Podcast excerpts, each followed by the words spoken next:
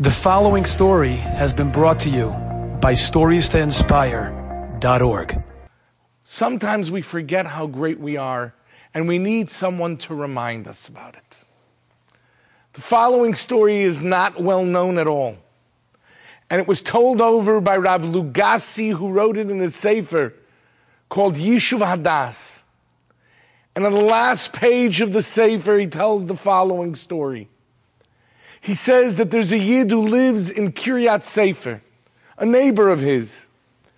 And this Yid tells him about 25 years ago, he says, You know, something happened to me recently and I want to share it with you. As you know, as a young boy, as a young man, I survived the war. A priest saved my life. And I was always very much makar. I had tremendous gratitude to this priest because he saved my life. Without him, I wouldn't be here. He was Michaside Umay He was an extremely righteous Gentile. He was someone who was kind and giving, and he risked his life to save mine. In fact, he comes to visit me in Israel every once in a while. The priest picks himself up, he's an old man, and he visits me. And recently, on one of his visits, he says, I have a special request. And he hands me an envelope, and I open the envelope and I begin to read it, and I nearly fainted. It was a request of his, a last request of his. He says, You know, I'm getting to be much, much older, and I'm going to die soon. I have a request. I love the Jewish people. I want to be buried next to a Jew. Can you please arrange that?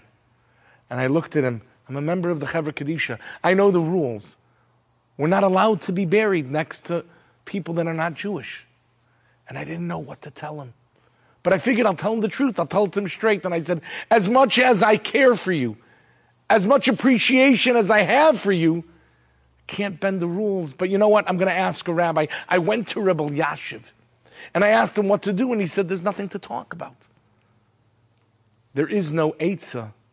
He can't be buried in a Jewish cemetery. A few months later, he came back and he says to me the following You know, I can't stop thinking about it. And I have an idea. You don't have to bury my body next to a Jew. What if they cremate me? I just want my ashes to be sprinkled next to a Jewish person who's buried in the cemetery says, I was very moved by the request, and I went back to Rav Elyashiv, and Rav Elyashiv smiled. And he said, I'm sorry. It can't happen. It's against halacha.